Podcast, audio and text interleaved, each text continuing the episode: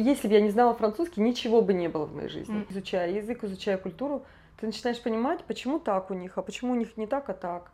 И ты это не осуждаешь, а ты это понимаешь. Но вообще люди везде интересные. Бывает даже вот какая-то простая женщина, разговорились, у нее там такая история. И там дедушка у нее когда-то и на, воевал, и в России оказался. И это-то столько всегда с Россией. Вот с кем не заговоришь, обязательно что-то у них с Россией связано. Ну что? Кто там за знаменитость была? Я такая, какая-то Марин Ле Пен. Он говорит, что? Я с тобой больше не ем за одним столом. Ты сидела за одним столом с Марин Ле Пен. У красного у него такой вкус раскрывается, когда такой, еще когда он такой буазе, такой, и так сидишь, и так прям... Bonjour, меня зовут Чера, я француженка и основатель онлайн-школы французского языка «La Biz». Вы слушаете подкаст «Французский путь». Здесь с приглашенными гостями мы говорим о жизни во Франции. Подписывайтесь, чтобы не пропустить новые выпуски. Bonjour Татьяна и добро пожаловать в подкаст «Французский путь». Спасибо, что позвала меня, Шира. Очень рада здесь быть. Сегодня мы будем говорить о твоем пути во Францию. Как ты уже 18 лет живешь здесь, mm-hmm. о менталитете, о детях билингвах, а также как ты оказалась здесь, в Париже. Прежде чем мы начнем, расскажи немного о себе, чем занимаешься. Ну, сейчас я работаю гидом для русскоговорящих туристов. Со всего мира ко мне приезжают клиенты. Я для них открываю город, провожу экскурсии, влюбляю в Париж. Такая у меня миссия – влюблять. Потому что когда со мной люди влюбляются, они потом возвращаются снова. Вот, ну и блог веду, конечно. И ко меня, в общем-то, через блог и находят практически все.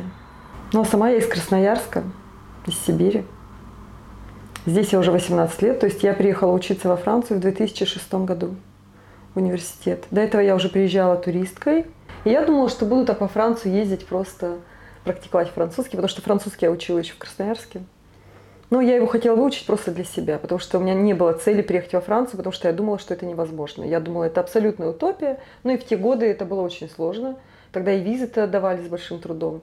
Индивидуальные визы вообще практически не давали. Все было очень-очень строго. Вот. И попасть в Европу, получить шенгенскую визу, это было прям... Там люди прыгали до потолка. Я целовала паспорт. Ну, это вот были такие эмоции. Вот, и поэтому как бы у меня моя цель была выучить французский, потому что я с детства мечтала говорить по-французски. Я его выучила. Ну, так, что я уже могла говорить, я могла понимать. И мечтала приехать во Францию, чтобы попрактиковать его хорошо, чтобы улучшить. И э, помню, делала запрос через одно агентство на индивидуальную визу, заплатила много денег, и мне отказали. Такая была трагедия тогда. Ну и думала уже, ну, не хочет Франция мне открывать свои двери, ну, так буду без Франции. Да, потом мы Красноярский детский хор. У нас есть потрясающий в Красноярске руководительница, они, она объездила весь мир, они везде гран-при завоевывали всегда, вот. И они как-то завоевали предыдущий год гран-при в Испании, и там были французы, которые просто обалдели от этого уровня, да, музыки, и они их пригласили на следующее лето во Францию в турне такое, двухнедельное. Все, все расходы Франции на себя брала, кроме дороги, кроме билетов. А у меня там брат пел, младший. А я пела в другом, во взрослом составе в этом же хоре. То есть я знала руководителя, концертмейстера всех их и дружила с ними. И она знала, что мне однажды в визе отказали. Она мне говорит, Таня, слушай, давай тебя оформим как э, педагога с нами. 42 ребенка и 7 взрослых нас полетело. Говорит, там визу тебе шлепнут, потому что они не проверяют, когда коллективы большие летят. И так я получила свою первую визу. И мы когда, я прохожу, помню, контроль на таможне, Значит, я прохожу все равно, вот, вот когда это вот как еще с советских времен, видимо, когда железный занавес был, вот этот стресс, вот проходишь, на тебя смотрят, ты, да, у тебя там сердце тык-тык-тык-тык. И вот я прохожу, и она меня ждет, это руководитель хора. И мы обнялись, что я прошла границу. Это вот, сейчас вспоминать это аж дико. Как такое могло быть, как будто это что-то и все, я попала во Францию. Сбылась мечта. Две недели я тут провела вообще. Я была, мне все понравилось. У меня не было, как некоторые приедут, ой, там Париж, там им не понравился. Еще такого вообще все было потрясающе. Вот, ну и уехала, все, сбылась мечта, я побывала, думаю, когда-нибудь, может быть, еще, да, когда-нибудь, может, еще получится. И потом, раз у меня друг детства звонит мне из Германии, говорит, Таня, я выхожу, ой, я женюсь, мол, приезжай ко мне на свадьбу. Мы тебе сделаем приглашение. В Германии? Да, я еду в Новосибирск получать визу, и мне дают шенгенскую визу на два месяца. На два месяца. Представляете, в Европе два месяца. Я думала, мне дадут там на, на время свадьбы там каких-то дней, там две недели, думала, да тут. У меня же голова закружилась. Это же я во Францию опять смогу поехать. А, там. Вот, вот так я снова, я колесила два месяца по Европе, это было очень круто. По Франции я была и в Нормандии, и в Британии. Я там и на юг, на Лазурный берег съездила, в Эльзас, там, Женевское озеро объехала. Ну, короче, это было вообще грандиозно. Париж, конечно же, Париж тоже. Вот, и опять еще раз сбылась мечта, да, и вот так вот еще как-то зимой приезжала. А, еще и на Байкале познакомилась с известным журналистом, когда там работала с детьми. Его знает старое, старшее поколение во Франции, Доминик Бромберже, все его тут знают.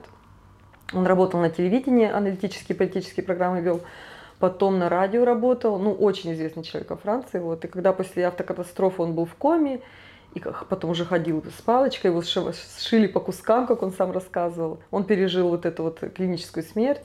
И он поехал на Байкал и там писал книгу, которую потом издали здесь во Франции. Называется «Олегу Тур». Вот. И там я с ним познакомилась, я там с детьми работала на этой базе. И он как-то меня нанял, чтобы я помогла ему по острову покататься с переводом, потому что некому переводить было. И он мне помогал с моим французским тоже. Okay. Это было так здорово, да, потому что у него уровень французского потрясающий был. Э, такой, знаете, экземпляр, как вот говорят дикторы, да. И он мне тоже потом помог, потому что когда я потом приезжала, вот когда я тогда ездила два месяца по Европе, он устроил мне квартиру своей коллеги, чтобы я остановилась в Париже. Ведь все же очень удобно. У меня денег тогда мало было совсем, да, это нужно было два месяца колесить. Я не могла отели брать тогда. Очень многие люди помогали, вот.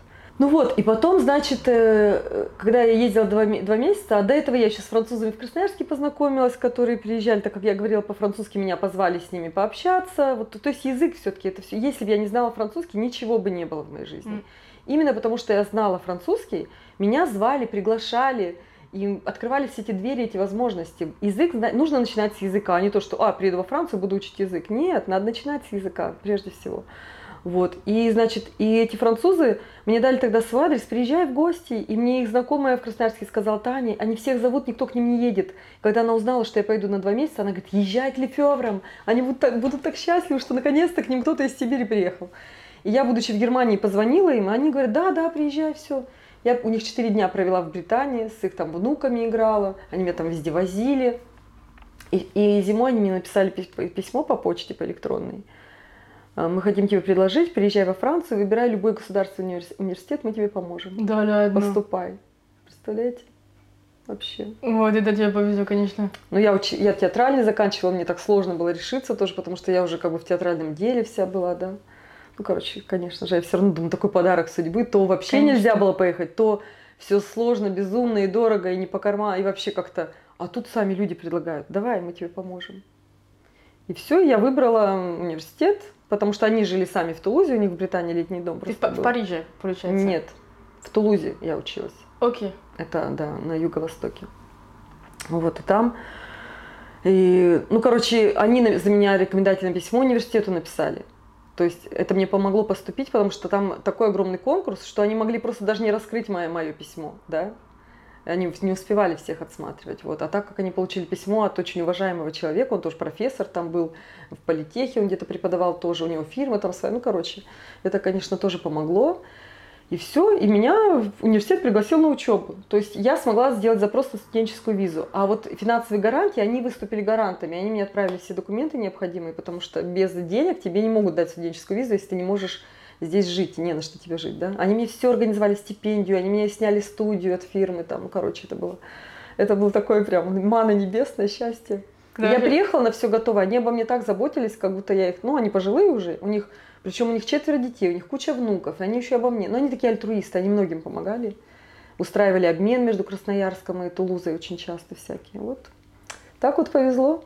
И, а почему, я когда потом их спрашивала, почему вы так решили мне помочь, а почему?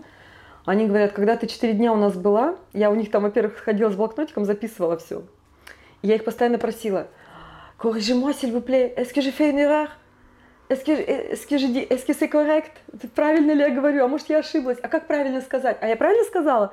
И я постоянно их мучила. И записывала, исправляла. И, то есть, и я как... Эм, и они сказали, что с каким французским ты приехала и с каким ты уезжала через 4 дня, это было два разных французских. То есть настолько ты как губка все впитывала, нас-то так восхищало. А я им еще рассказала, как я с детства мечтала говорить по-французски, как француженка. Да, и почему, Вот. да, с И их это так тронуло, что они решили, надо ей помочь. Вот так вот. Понимаете? А почему э, с детства ты решила французский, именно французский язык, Ну, как бы, Франция? ну, сама Франция меня притягивала. Ну, то, что вот видела иногда по телевизору, какие-то фильмы, да, это уже как бы притягивало. Уже такая тяга была такая необъяснимая. А потом, когда я читала «Войну и мир», мне было 13 лет, я первый раз стала читать. Даже не 13, наверное, раньше. Ну, когда еще в школе не проходили. И там они все так свободно по-французски. Раз по-русски, раз по-французски. Я такая, вау, я тоже так хочу. Думаю. И я себе решила тогда, когда-нибудь я буду говорить так же, как они. А я, тебе прям, я прям решила. То есть не просто хотела, я прям решила, что однажды я так буду говорить. Просто как вопрос времени, когда у меня будет возможность выучить. Вот и все. А тебе ну, сложно было или нет, когда ты начала прям серьезно учить? Вообще не было. Я так этого хотела, что для меня каждый урок был счастье просто. Вот. Приезжала раз в неделю, у нас было курсы по полтора часа два раза в неделю. И это вообще счастье было. И домашние задания, ща- не все было в счастье. Я, я, мне так нравилось, я вообще не помню сложности. Ну, нужно было иногда там поучить спряжение глаголов там. Ну, сидела, учила, ну, как бы вообще не было трудно. Потому что сильно хотела. Ну, Ты прям влюбилась, мне кажется, в Вообще. И язык. такая методика, у нас была методика Le Nouveau Sans Frontières, такая, она, ну, она известная, вообще много классных методик. Я не скажу, что она лучшая, потому что говорят, что много. Но я по ней училась, очень интересная методика. С первого урока начинаешь говорить простые диалоги. Салю, сова, сова, и туа. Comment tu t'appelles? Там, ну и так далее, да. И с первого урока уже простые диалоги. На втором, диалоге, на втором уроке больше, больше. И ты каждый урок уже начинаешь говорить. И все лучше, и лучше, и лучше. Тут же и грамматика, тут же какая-то история, тут же культура Франции. Это было очень интересно. И у нас было две девчонки с педагогом, потому что группу не набрали. Это было здорово. У тебя еще есть э, две дочки, которые Да. билинг- билинг. Билингвы, да, вот двуязычные, да. Да, они у меня на русском, на французском говорят. И я видела, что иногда ты с ними на русском, а они отвечают на французском. Да, бывает. Вот. Расскажи, как это жить там с э, двумя детьми, которые билинг. Мне кажется, это, ну, Не, ну, необычно. во-первых, как бы я еще до того, как у меня родились дети, я еще не знала точно, что они у меня родятся здесь во Франции, но я уже я уже знала, что я буду здесь жить. Думаю, ну а где они у меня еще родятся? Я же буду здесь жить, значит, дети будут билингвы. И я уже смотрела, как у других. И я видела, что почти, почти ни у кого дети не говорят по- по-русски. То есть они родились во Франции, но да, дети не ну, говорят. русские мамы, а дети не говорят. И даже были родители оба русские, а дети говорили очень плохо по-русски. И я думаю, как так вообще? А потом мы познакомилась с одной девчонкой, мы сильно подружились, и ее дочка просто великолепно говорила по-русски. Я говорю, как? Говорю, почему у других не говорят, а у тебя говорит дочка? Она мне говорит, да просто я, говорит, ник- никогда с ней не говорила на французском. И когда она приходила из, из садика там и говорила, мама, же малю, там, она говорит, я не понимаю. И та начинала напрягать мозг и вспоминала, что это больно по-русски. И поэтому дочка настолько привыкла, что даже если она целый день там проводила в школе, она возвращалась, и с мамой у нее на автомате всегда на русском. И поэтому она просто, она даже переводила лучше, чем взрослые. Интуитивно она находила аналоги, хотя это недословный перевод. А у меня Вот. есть вопрос, всегда подумала. Обычно детей, которые знают два языка, два языки, Мгм. они чуть, чуть позже начинают говорить. Ну, по-разному. Ну, может быть, чуть позже. Ведь, ведь ты же не можешь знать, во сколько твой ребенок заговорил бы, Ну если да. бы он был одноязычный. Есть дети, которые, в принципе, поздно начинают говорить. Но язык вроде бы как бы тормозит. Но у меня, видишь, у моих дочек, у них первый язык был русский. Они со мной... Я их не отдавала няням, я их не отдавала в ясли. Я с ними проводила все время. Я их долго кормила грудью, я их- им читала книги три раза в день на русском.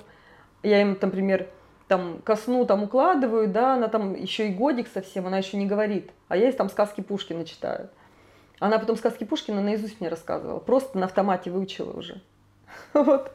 Ну, в общем, от того, что я с ними проводила много времени, ни- никому их не доверяла, и потом я с ними всегда, всегда к ним обращалась на русском языке.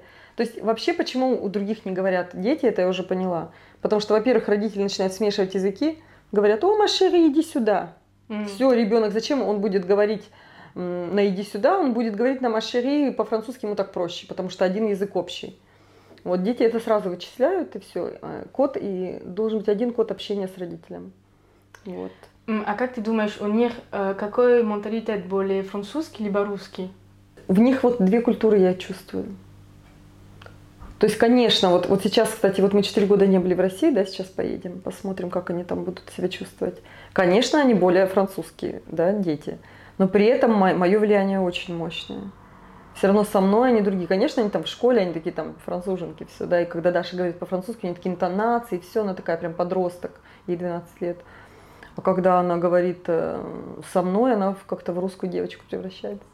Интересно. Да, да, да. Но иногда они, у них бывают интенционные ошибки, бывает они что-то могут не... Тут Даша мне -то сказала такое слово. Мне не хватает ласкости. Мама, обними меня, мне не хватает ласкости. Не ласки, а ласкости. Я даже записала. Так мило. То есть, или они взять автобус, или, а, нет, сделать упасть, вот они мне все путали. Не уронить, а сделать упасть, фертомбе. А, Переводили, okay. да, дословно. Ну, то есть, такие у них ляпы бывают. Ну, акцент да. у них нет. Нет, у них они хорошо говорят, да, акцента нет. Окей. Okay. Ты, получается, во сколько знала, что ты хочешь э, жить во Франции и быть как, как француженка? Когда мне было 18 лет, и меня спрашивали, что бы ты вообще хотела, какие у тебя вообще планы на будущее, я иногда так нагло говорила, так, я вообще хочу учиться во Франции, в университете, я хочу ехать, поехать в университет учиться во Франции. Но я это говорила как эм, такой с гонором, как бы, что бы я хотела, да, и как будто бы это возможно. Но при этом как это возможно? Никак, да. В 19 лет я то же самое говорила. Когда мне было 20, я, помню, то же самое могла сказать. Но потом как-то стало все невозможно опять. Ну, я поняла. Ну, как бы это были такие мечты, ну, просто можно же мечтать о чем-то, просто мечтать. Помечтал и успокоился, и дальше живешь, да. И пока я об этом, кстати, очень сильно мечтала, когда вот я учила язык, потом визу, вот это вот все, вот когда это было так, то мне как бы это не шло, двери не открывались. А когда я отпустила уже, когда я сказала, ну, не... Посмотрим, да. Ну, ну раз Франция закрывает мне двери, значит, не судьба, ну, значит, не надо. И когда я отпустила и стала жить другим, вот я поступила на театральный, другие цели себе поставила совсем. Франция сама ко мне стала приходить постоянно. И это встреча с журналистом, это знакомство и какие-то вот эти вот этот хор поехал, это как бы все стало ко мне приходить, да. И, кстати, это твоя судьба была. Да, и, по, и потом, наоборот, даже когда я уже и не думала, мне сказали, приезжай, мы тебе все тут для тебя сделаем. Ничего себе, да? А мне кажется, ты можешь... Мне кажется, может, есть какие-то люди, которые не могут поверить, что так, ну, так возможно. Это вообще какой-то... Да в жизни вообще все возможно. Вообще, когда ты чего-то сильно хочешь, представляешь, я вот просто когда ходила по Парижу туристкой, я вот так ходила и представляла, ой, я хотела бы здесь жить, вот так вот ходить по, по этим улицам, всегда вот смотреть на эти дома. Вот, ой, как было бы здорово, да, но это так, ну это, конечно, невозможно. Но, вот, но я все равно представляла это как просто, ну, как фантазию, да, вот так. Ну, видишь, и сейчас ты здесь, здесь э, живешь, ты все знаешь по Я Париж знаю лучше парижан. Да, ты, ты все знаешь, мне кажется, да. когда мы с тобой гуляли. Я подумала, офигеть, сколько она знает. И у меня есть вопрос, какой совет ты бы отдала человеку, который тоже мечтает жить в Париже, но боится, либо думает, что это не для него, невозможно? Сразу учить язык, первое. Чем-то начать интересоваться французской культурой. Есть всякие клубы. Сейчас-то вообще, вот я, когда учила, не было смартфонов, не было интернета. Ни у кого ничего этого не было. И то ко мне эти возможности приходили. А сейчас с интернетом, да вообще просто, я не знаю, только начни, мне кажется, все к тебе придет. Ну, сейчас вообще бесконечное количество возможностей. Язык можно практиковать и там по скайпу, и по WhatsApp созваниваться. Есть люди, которые энтузиасты, они хотят даже помогать общаться. Ой, не знаю, мне кажется, сейчас вообще такое время легкое в этом плане. Да, я согласна. Да. В том плане, ну, вдвоем время это было очень сложно, мне кажется. Сейчас легче всего. Да. Как ты решила стать э, гидом и открыть свой блог? Ну, блог вообще я как бы я открыла страницу просто, чтобы читать других своих сестер там. Они мне, они мне подарили телефон, потому что я долго сопротивлялась, я не хотела смартфон. Потом они мне завели эту самую, эту социальную сеть. Все там это, чтобы я просто с ним был на связи, да, там и Вайбер мне закачали, и все. И вот я стала других читать. А потом я смотрю, на меня стали подписываться мои всякие знакомые. Ну, им, видимо, предлагала, предлагали мою страницу, они стали на меня подписываться, подписываться. Я думаю, а у меня ничего не было там. Да, вообще. Ну, там одна фотка просто, и то не, не без лица. Я думаю, они все подписываются, подписываются. Они со мной уже сто лет не виделись, потому что и в разных городах живем, это какие-то мои давние знакомые. Думаю, надо иногда что-нибудь. И что-то помню, там иду, там, а мы возле Марны жили, и там такая красота, это река, и, и такая же живописная природа очень. Раз какой-нибудь кадр сделаю такой красивый, раз, запостила, просто. Просто они там мне лайки всякие. Ну, как бы стало забавно просто, просто забавлялась. А потом как-то сфотографировала дом напротив окна, потому что за которым я наблюдала, там вообще как загадочно, кто там живет, почему, как это все происходит, почему эта женщина каждое утро приезжает на велосипеде, что она там делает – в общем, я все время стояла, мыла посуду там и смотрела в окно на этот дом, то что там происходит. И как-то вот красивый кадр сделала, перед сном выставила и текст написала. Он сам написался. Там такой отклик мне. Ой, пишите побольше, так интересно читать. И вот так вот какое-то оно само пошло. И потом у меня вообще другая тема была, там больше о здоровом питании, что дети были совсем маленькие, я была с ними дома, я не работала тогда. И потом так он блог стал расти, расти, расти. А потом я поняла, что я хочу работать гидом. Но мне часто говорили мои знакомые, мои родители там, что мне надо работать гидом, потому что со мной очень интересно гулять по Парижу. Что когда гуляют без меня, вообще другой город. Когда со мной все меняется. Я согласна. И мне родители сказали, они до этого, пока мои дети были совсем грудные, они сами приезжали, гуляли. И они говорят, Таня, без тебя мы ходили по, по, по Парижу как бараны, а теперь какой Париж? Ну, это так. И все мне это говорили. Но я это скептически воспринимала, думаю, ну какой я гид? Я думала, гид это такой идет с флажком, у него группа 50 человек за ним, и он там им что-то ля-ля-ля-ля-ля историю. Мне казалось так скучно. Вот. А потом я увидела тоже в одном блоге, что какая-то девушка в Риме, в Италии, проводит индивидуальные экскурсии. Вот приедет, приезжает один человек или два пары семейные, или с детьми, или там компания четыре человека. И она для них проводит экскурсию, прогулку по городу. Я обалдела, что такое бывает, что так возможно. Я до утра уснуть не могла. Я сразу там Вайбер, там у нас есть такой чат девочки, там мама и мои сестры. Я говорю, я поняла, я поняла, чем я хочу в жизни заниматься. И все. И стала, стала все изучать подробно. Это долго было, сложно было? На Монмартр я год изучала, историю читала, изучала и ходила, потому что там очень сложно ориентироваться, он такой запутанный. Каждые выходные, как на работу туда ехала и изучала. Вот. Потом, когда я там уже стала ориентироваться легко, я поняла, что уже могу начать проводить экскурсии. Потом тренировалась на знакомых. Вот так. А потом, а потом дальше Париж, тоже другие кварталы и все так. А сколько ты это занимаешься? Слушай, ну, больше шести лет уже. Семь, наверное, да? Семь лет. А когда у тебя есть э, групп, есть там момент, когда ты удивляешься, что люди задают тебе другие вопросы и так далее, потому что мне кажется, что люди всегда тебя задают такие же вопросы, но после, сколько, значит, 7 лет? Угу. Да, бывают иногда люди, которые мыслят вообще как-то иначе, но это редко. То есть... Бывают такие попадут... Они бывают такой вопрос зададут, я такая, а, да, так можно мыслить вообще, так может вообще мысля работать, это так удивительно. Бывает, да. То есть ты, ты еще удивляешься? Бывает, кто-то такой вопрос задаст, и я такая, вау, я даже никогда об этом не задумывалась. Там, ну что-то вообще, это не обязательно, это не связано с историей Парижа, что-то вообще о Париже такое. Я такая, подождите-ка, надо узнать, сейчас запишу. Мне самой даже интересно становится порой.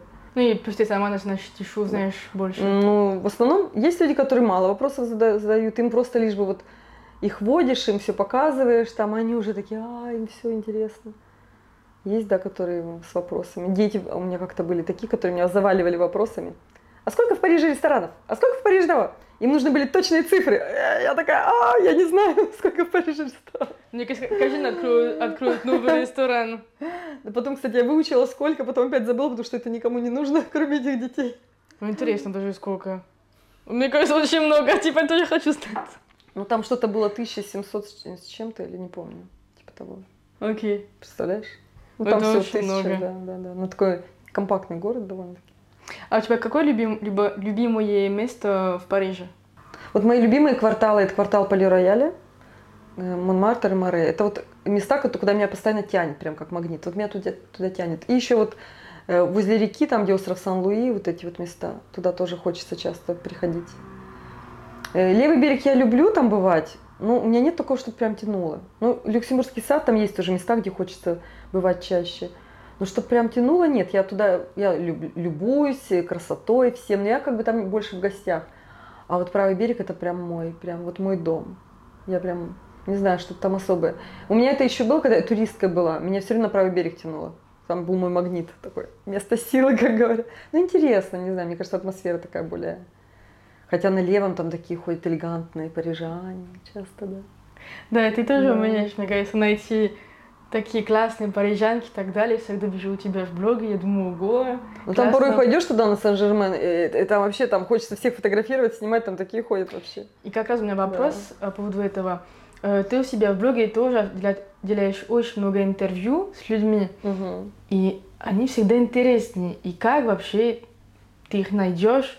Не боишься ли общаться с ними? То есть этот вопрос, можно ли делать интервью с вами, э, вас снимать? То есть как ты это делаешь? Потому что плюс еще французский не дворовой язык, хотя ты говоришь уже как француженка, но, допустим, я уже не знаю, как ты это делаешь. Мне кажется, у тебя какой-то талант. Не, ну просто вот ну, интересных людей их видно. Видно как? Но обязательно, если человек интересный, у него либо он как-то в одежде это проявляет, какая-то реакция на что-то его, или он какое-то выражение лица у него какое-то, ну как-то чувствует, ну интуитивно ты чувствуешь, что человек интересный. Или как тогда вот играет пианист на мосту, и один такой идет здоровый такой мужчина, и так он слушает Рахманинова, по лицу он как бы проживает эту музыку. Понятно, что он какой-то интересный человек, необычный, неординарный. Ординарный даже не знает, что это Рахманинов, да? И потом он тут же начинает говорить, как пианист доиграл с ним. Я это все слушаю. Я сама потом к нему подхожу, а вы кто такой, ля-ля-ля. А он учился, оказывается, там у родственницы Рахманинова фортепианной музыки, он американец. И он сам пианист и композитор. Представляешь, как интересно? Ну и все всегда удивляются, что, мол, а как так все люди сразу положительно реагируют, все рассказывают, отвечают. Ну, я не думаю, что я прям выбираю именно таких только, да, вообще люди очень открытые. Даже вот сегодня мы гуляли с своими туристами, и стоит женщина с книгой читает возле стены. И мы так увидели, она так красиво стояла с книжкой, почему-то стоя, даже не сидела нигде. Я говорю, давайте спросим, что она читает там все. Я к ней подхожу, я говорю, что вот у меня есть рубрика в блоге, что читают парижане, вы не могли бы показать книгу, которую вы читаете? Она тут же показала, я говорю, интересно, ну да-да-да. Я говорю, а вы здесь кого-то ждете, раз стоит так читать, почему здесь? Она, да, вот жду там своих там, там друзей австралийцев. Вот мы сейчас э, обедали в этом ресторане. Э, я говорю, вам понравился? Ну да, ну я здесь второй раз, потому что все-таки дороговато. А живу я там-то. То есть она мне тут же про себя столько рассказала, можно целый пост написать. И что дочь у нее живет тут недалеко, и спросила, откуда мы, и такая вся вот открытая. Вот просто человек сидел, стоял, читал. Мы ее как бы потревожили, но она тут же раскрылась. Потом идем какие-то два высоких эм, человека, один парень очень высокий, девушка очень высокая. Думаю, точно неделя высокой моды, у них такой огромный чемодан такой. Спрашиваем, откуда они, чего там, тут же все нам рассказали, улыбаются рот до ушей. Люди очень открытые вообще во Франции. Я же там не какая-то странная девушка пристаю, я выгляжу прилично, особенно я в шляпе. Шляпа очень большую роль играет как бы шляпа сразу тебя представляет как, э, ну, не какая-нибудь, я там, ну, это не воровка какая-нибудь, да, пристаю. Ну, то есть как-то у людей сразу доверие. Ну, и потом я смотрю с улыбкой, с добрым взглядом, что там, наверное, они тоже считывают, да, что я к ним с положительным с чем-то. Вот, и людей очень много интересных всюду. У меня порой вот я иду так, э, когда работаю с клиентами, думаю, ой, вот здесь бы сейчас поговорить, ой, вот там, а, я не могу остановиться, да, я же работаю. Ну, иногда вот, когда есть время. Ты можешь просто, ты можешь mm-hmm. просто выйти на улицу и просто снимать, познакомиться с людьми. Но вообще люди везде интересные. Бывает даже вот какая-то простая женщина, разговорились, у нее там такая история. И там дедушка у нее когда-то и на, воевал и в России оказался. И это-то столько всегда с Россией. Вот с кем не заговоришь, обязательно что-то у них с Россией связано, что-то там. У меня уже, помню, все смеялись. Как ты, у тебя что ли на них детектор какой-то ты вычисляешь? все как-то связаны с Россией, у всех какой-то опыт, у всех там кто-то из России, или там невестка, или они когда-то ездили, или там... Ой, постоянно что-то такое очень интересно. Ну, я думаю, да. Ну, ну да, как ты говоришь, людей чувствуют же, что ты А потом думаешь. людям интересно тоже внимание, они понимают, о, им приятно, что кто-то ими заинтересовался, сделал им комплименты. Они понимают, что они что-то из себя представляют, им, их тоже это трогает, потому что люди же снова как-то не подходят, тоже как бы соблюдают личное пространство, так сказать, да. И люди даже не подозревают о том, что вот э, они могут нравиться так со стороны. А я, допустим, вижу, как интересно человек, я делаю, делаю комплимент, как интересно человек одет, да, как это все со вкусом. Вы, наверное, кто-то интересный по профессии там или что. Ну, то есть люди сразу, ну, видно, что у них этот такой деклик происходит какой-то, они там, ну, там как-то, да, и ну, с большим удовольствием общаются обычно все. А когда ты приехала во Францию, как э, проходила твоя адаптация? вообще не было никакой адаптации. Я всем всегда это говорю. Так, когда я слышу про какие-то сложные адаптации, я думаю, да что ж такое-то? Что людям так сложно? Я приехала сразу в счастье. Ну, может быть, потому что тоже мной занимались, конечно, мне эти люди очень помогли. Но у меня был язык. Я понимала, что они говорят. Я могла везде со всеми общаться. И мне было быстро и легко познавать эту жизнь вокруг, адаптироваться, потому что я все понимала. Если какие-то возникали незнакомые слова, термины, ну быстренько там в словаре там и все. Это же очень быстро, все легко. Юмор, помню, не понимала. Меня один француз повел на в кино, там была кинокомедия, весь зал хохочет, а я такая сижу. Думаю, что смешно, а что? Я говорю, потом, а что, говорю, объясни он. Он пока начинает объяснять, там уже следующее все, ха-ха-ха, я опять не поняла. Такая. Вот, вот эти моменты сначала меня раздражают, что я не понимаю. Но потом тоже постепенно все быстро начинаешь все понимать. А вот люди, которые без языка приезжают, вот у них, им сложно, потому что когда нет языка, ты не понимаешь этих людей, ты не можешь у них ничего спросить, ты или даже если ты там с ними можешь по-английски поговорить, э, на ломаном, на неломаном, неважно какой уровень, ты все равно не можешь их почувствовать, потому что они даже говоря с тобой на английском, они будут уже другими. Потому что это на своем языке люди именно такие, какие они есть, да. Вот, и поэтому язык самое главное. Да, сто процентов. Да. Я согласна с тобой в том, что, ну, я во всем согласна, но еще о том, что когда ты общаешься, общаешься с, люд... с человеком на своем языке, ты как будто его еще лучше понимаешь. Изучая язык, изучая культуру, ты начинаешь понимать, почему так у них, а почему у них не так, а так. И ты это не осуждаешь, а ты это понимаешь, да? Mm. И тебе даже это становится интересно, и потом ты это тоже уже принимаешь и даже ценишь, и понимаешь, что а, а так-то вообще-то и лучше. То есть как бы... А когда ты ничего не понимаешь, ты думаешь, какие-то они странные, да, что-то у них там. Да, почему они шутят, почему да. они там... И потом, когда ты можешь говорить, они же с тобой могут тоже общаться, и они от тебя не отстраняются, они с тобой. А еще если они видят, что ты стараешься говорить по-французски, их это, им это приятно, они еще больше тебе пом- помочь стараются раскрыться как-то. То есть они участвовать начинают в твоей жизни, да, помогать. Очень, французы очень любят помогать, на самом деле, да, такие вот прям. И все, и жизнь становится легче и радостнее. Ну да, потому что многие люди думают, что вот, там, у меня французский не очень и так далее, я боюсь говорить, а вдруг будут смеяться надо мной. Но мне кажется, что наоборот, как бы, если человек видит, что ты стараешься, не будет смеяться да. над тобой, наоборот, помогает.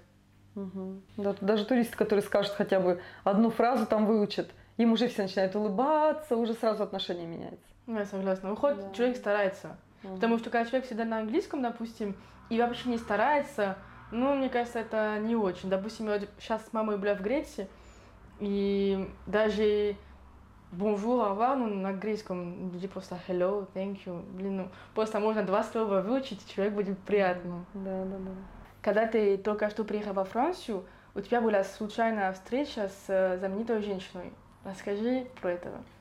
Да, но это был мой первый год учебы в Тулузе.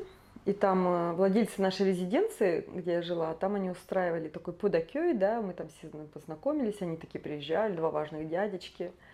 Вот, и там тоже я с ними познакомилась. И они потом часто, когда каждый раз, не каждый месяц приезжали, там дела свои решать с недвижимостью, из Парижа приезжали.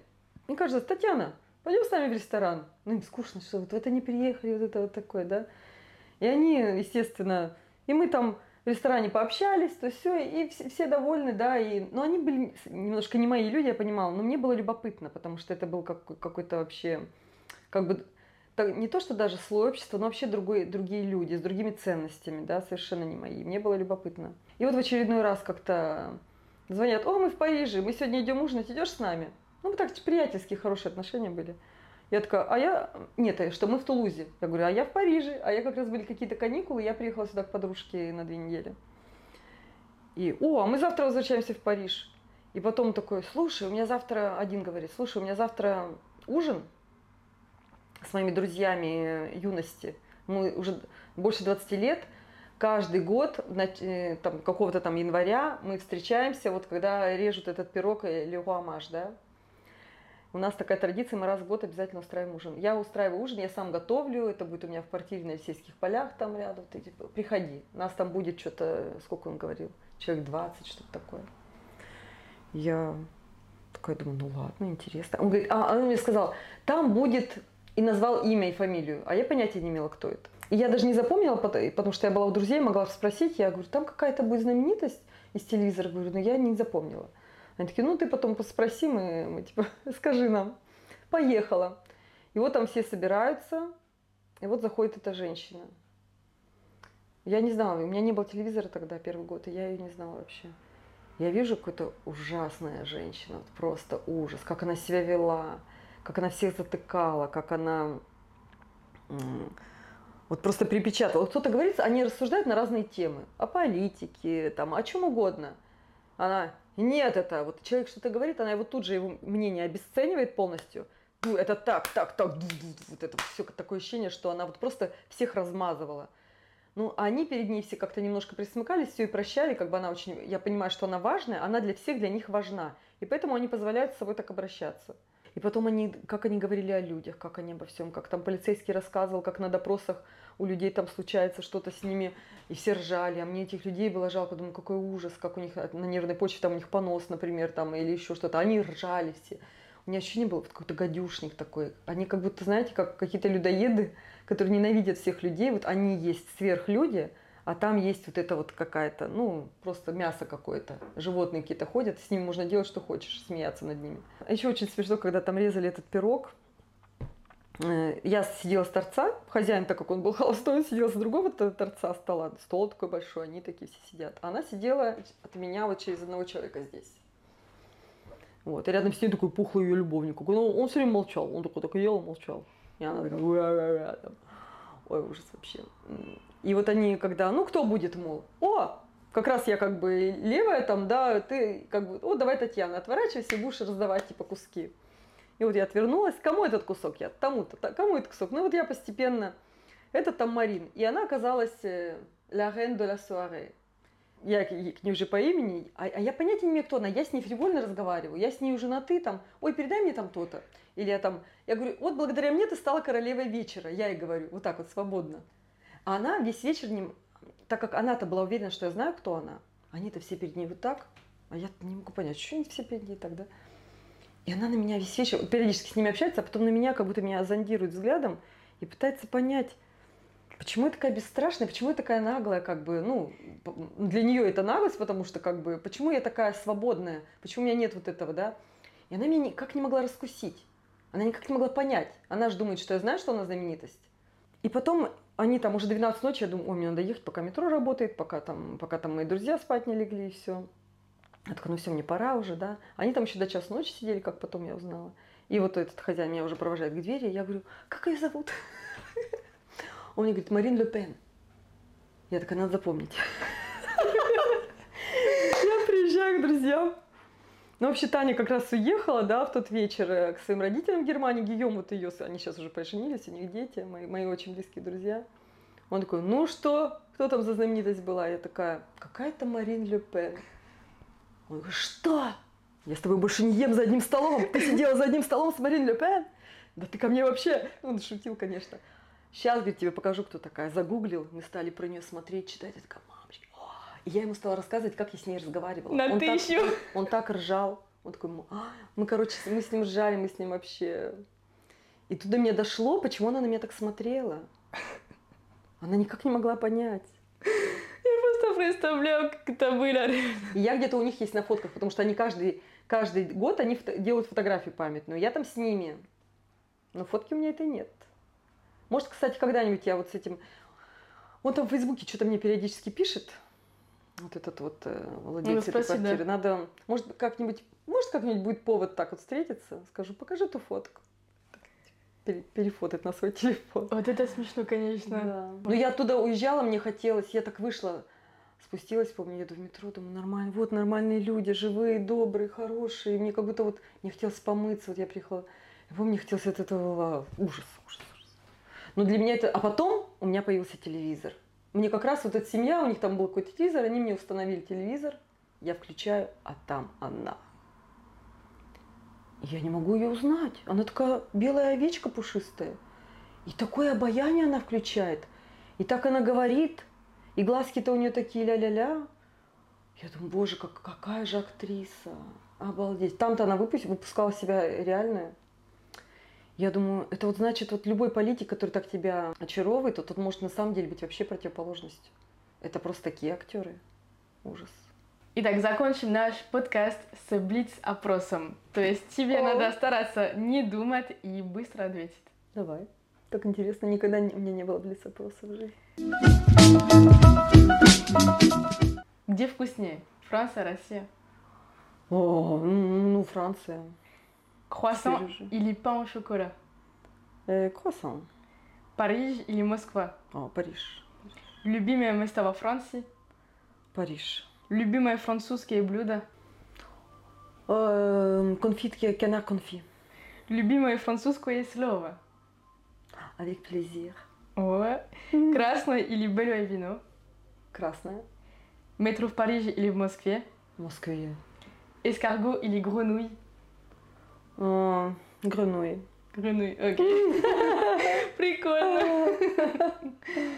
Да, я тоже предпочитаю красное вино. Кстати, все гости мне почти все говорили белое вино, но я тоже считаю, что красное больше. Не, у красного у него такой вкус раскрывается, когда такой, еще когда он такой буазе, такой, и так сидишь, и так прям... Спасибо тебе большое, что ты пришла на подкаст, было очень интересно. Спасибо вам. Я, я надеюсь, что вам тоже было интересно, и я думаю, что была очень классная история, которые, мне кажется, только ты можешь рассказать, потому что вы с А знаете, у меня в жизни много еще, так что делайте еще когда-нибудь подкаст, еще что-нибудь расскажем. Так что не забудьте поставить 5 звезд на подкаст, поставить лайк, чтобы у нас была вторая часть подкаста с Татьяной.